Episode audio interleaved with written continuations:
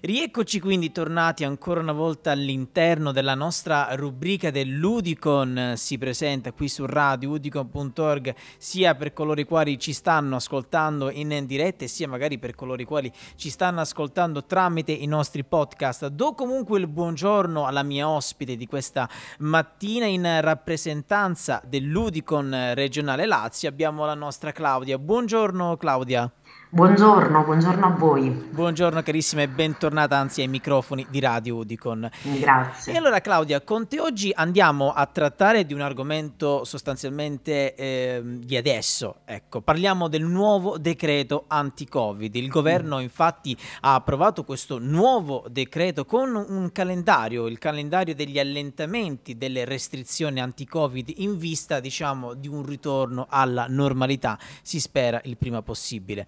Dal primo di maggio sostanzialmente il Green Pass sarà in qualche modo archiviato, saranno quindi abolite mano a mano tutte quelle che sono state fino adesso, da due anni a questa parte, le restrizioni fino ad ora in vigore. Ecco, oggi cari amici di Radio Udicon, insieme alla nostra Claudia, andremo a toccare alcuni punti fondamentali di questo decreto e l'abbiamo voluto fare con delle domande e con delle risposte, immaginando che comunque sia tutti quanti noi, sia voi ascoltatori di Radio Udicon, ma sia anche noi di Radio Udicon ci poniamo delle domande e cerchiamo di darci un pochettino delle risposte. E qui entra in gioco anche la nostra incantevole Claudia. E allora, mm, Claudia, iniziamo subito con alcune domande essenziali di questo nuovo decreto che ci siamo posti. In particolar modo, iniziamo con la prima, ovvero in quali luoghi e soprattutto a partire da quando non sarà più necessario il Green Pass. Quindi iniziamo a parlare proprio di quest'ultimo.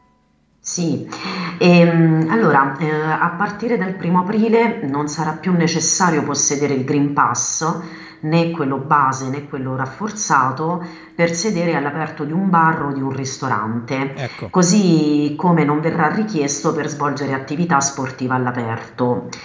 E ancora, eh, non sarà più necessario il Green Pass per accedere agli uffici pubblici, ai negozi, ai centri commerciali, alle poste, alle banche e ai musei, così come eh, per utilizzare mezzi di trasporto pubblico come ecco. le metropolitane, gli autobus e tram. Ecco. Um, però sui mezzi di trasporto pubblico rimane ancora obbligatoria la mascherina FFP2. Perfetto. Quindi no Green Pass, ma sì mascherina FFP2. Perfetto, ottimo. Um, non verrà richiesto uh, il Green Pass anche negli hotel eh, o meglio solamente chi alloggia nell'hotel potrà mh, utilizzare il ristorante senza certificato verde. Ottimo, ecco, adesso tornando sempre a parlare di Green Pass, mh, vogliamo dire da quando servirà a esibire il Green Pass, però quello base, quindi non il Super Green Pass, ovvero il Green Pass rafforzato. Parliamo del Green Pass base, dove sì. e soprattutto quando servirà esibirlo? Ok, ehm, effettivamente ci sono diciamo, dei luoghi in cui il Green Pass base è ancora necessario. Ecco. Um, nel periodo compreso tra il primo e il 30 aprile quindi il Green Pass base, che è quello che si ottiene o con il vaccino o con la guarigione dal Covid o col tampone negativo, okay. dovrà essere esibito per utilizzare i mezzi di trasporto a lunga percorrenza. Quindi parliamo di viaggi in aereo, sulle navi, treni ad alta velocità, autobus di linea e eh, è necessario anche per partecipare come pubblico agli eventi sportivi che si svolgono all'aperto, cioè ad esempio eh, per andare allo stadio c'è bisogno del Green Pass base. Perfetto.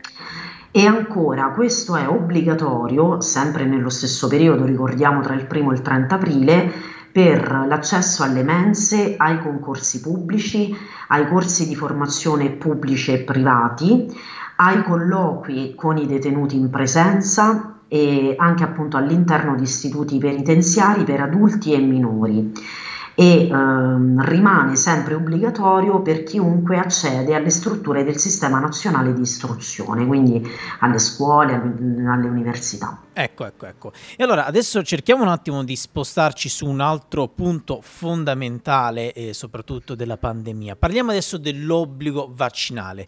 Come mm. cambiano sostanzialmente le regole su quest'ultimo all'interno di questo decreto?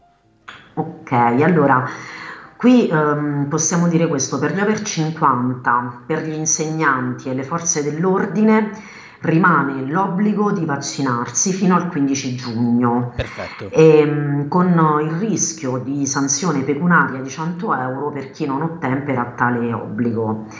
E, ehm, fino al 31 dicembre invece l'obbligo è esteso al personale sanitario, quindi a medici e infermieri e per i lavoratori delle strutture sanitarie e eh, RSA. Ok. Um, solamente però per queste due categorie, per queste ultime due, si continuerà ad applicare la misura della sospensione dell'attività lavorativa in caso di mancata vaccinazione. Ok, perfetto. Ecco, adesso andiamo a, tocca- a toccare un altro punto fondamentale che oltretutto anche noi di Radio Udico ne abbiamo parlato spesso e volentieri. Parliamo proprio dello smart working. Io ricordo anche ai nostri amici di Radio Udicon all'interno della sezione di Radio Udicon abbiamo anche anche la sezione dei podcast e soprattutto in questo caso abbiamo fatto numerose puntate dedicate proprio allo smart working, quindi vi rimando anche ad altre puntate del dire e fare tutelare per eh, le recuperarle. Ma eh, comunque dicevamo, parliamo dello smart working, quali saranno le novità nel settore privato?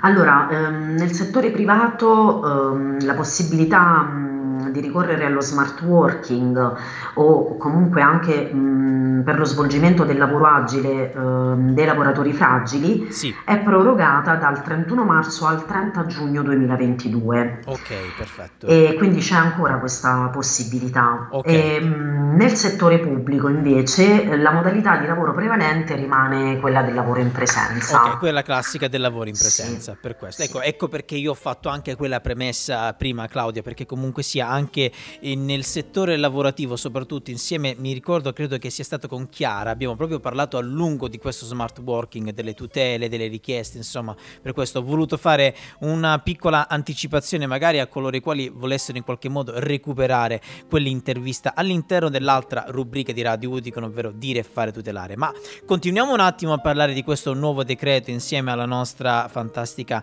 Claudia e sul fronte della quarantena, quindi ci spostiamo, abbiamo visto Super Green Pass, Green Pass base, abbiamo visto smart working, adesso spostiamoci sulla quarantena. Quali novità saranno presenti all'interno di questo nuovo decreto?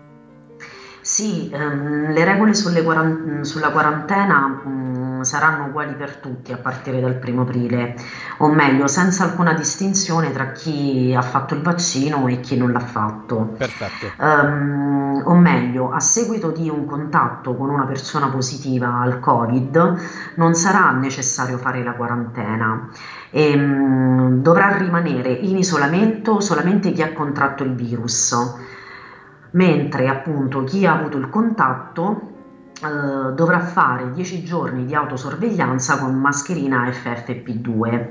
Ok. Eh, in caso di insorgenza di sintomi bisognerà però fare un tampone. Ecco, ecco, in caso di insorgenze di sintomi. Ecco, possiamo quindi dire, Claudia, questa è una domanda, insieme, diciamo che ti faccio quasi off topic, diciamo, però comunque sia, che eh, credo che sia comunque sia contenuta all'interno del eh, decreto. Possiamo dire che queste stesse regole che tu ci hai appena anticipato, quindi per quanto riguarda la quarantena, valgono anche a scuola, quindi valgono anche all'interno delle strutture scolastiche. Sì, Ok, ehm, fino al 30 aprile, salvo proroghe certo, ovviamente, ovviamente, certo. ehm, rimane l'obbligo di mascherina chirurgica per eh, gli studenti Ok, e eh, la DAD è riservata invece agli studenti contagiati.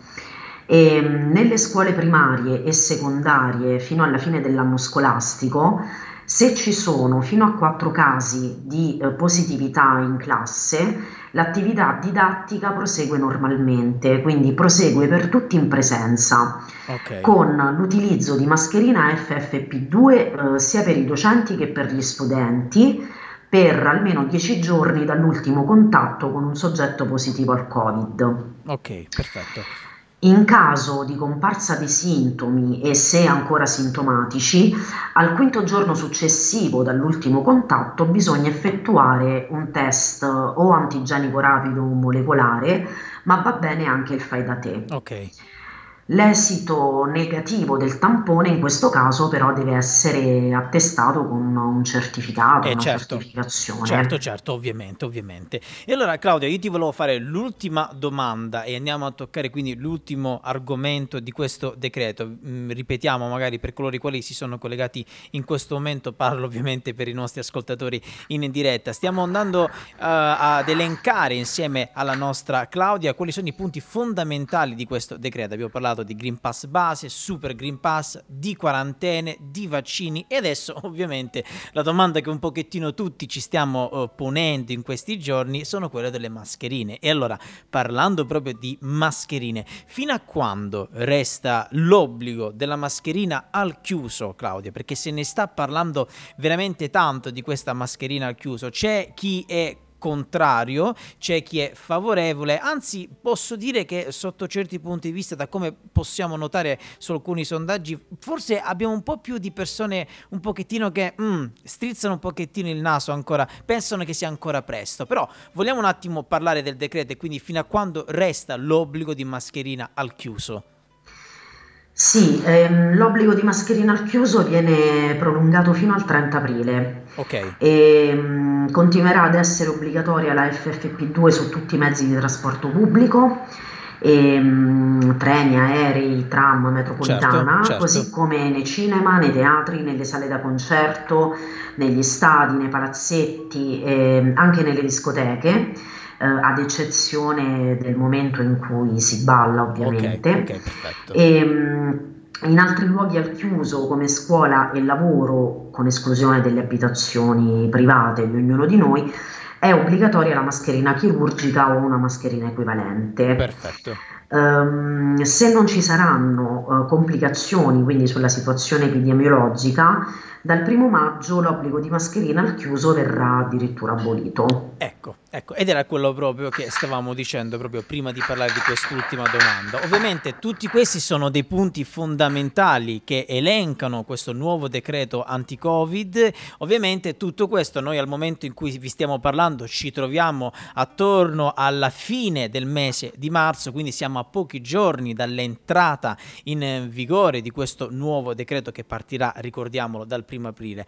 Ovviamente la situazione epidemiologica, mia cara Claudia, comunque sia, ti ringrazio per averci portato questo argomento qui in eh, Grazie a radio. Grazie cara, comunque sia, dicevamo, la situazione epidemiologica ad oggi risulta abbastanza, diciamo, eh, positiva, se non quasi normalizzata, mettiamolo così, sono un pochettino delle parole che abbiamo quasi paura, Claudia, ad utilizzare, anche quando abbiamo detto ritorno alla normalità. Sono delle paroline che pesano tantissimo, pesano veramente tanto, quasi come una sorta di scaramanzia, non le andiamo nemmeno a dire nei giorni, nei giorni d'oggi, adesso, insomma, in que- tutti questi giorni, non lo andiamo a dire. Però, insomma, vedremo un attimo come si evolveranno le situazioni. Queste sono i, questi sono i punti fondamentali che il nuovo decreto anti-Covid eh, dice. Vedremo se potranno essere, dobbiamo utilizzare il condizionale, se la situazione, se la curva epidemiologica continuerà a scendere o comunque sia a stabilizzarsi, verranno messe in atto queste situazioni. Speriamo invece viceversa potranno essere, potranno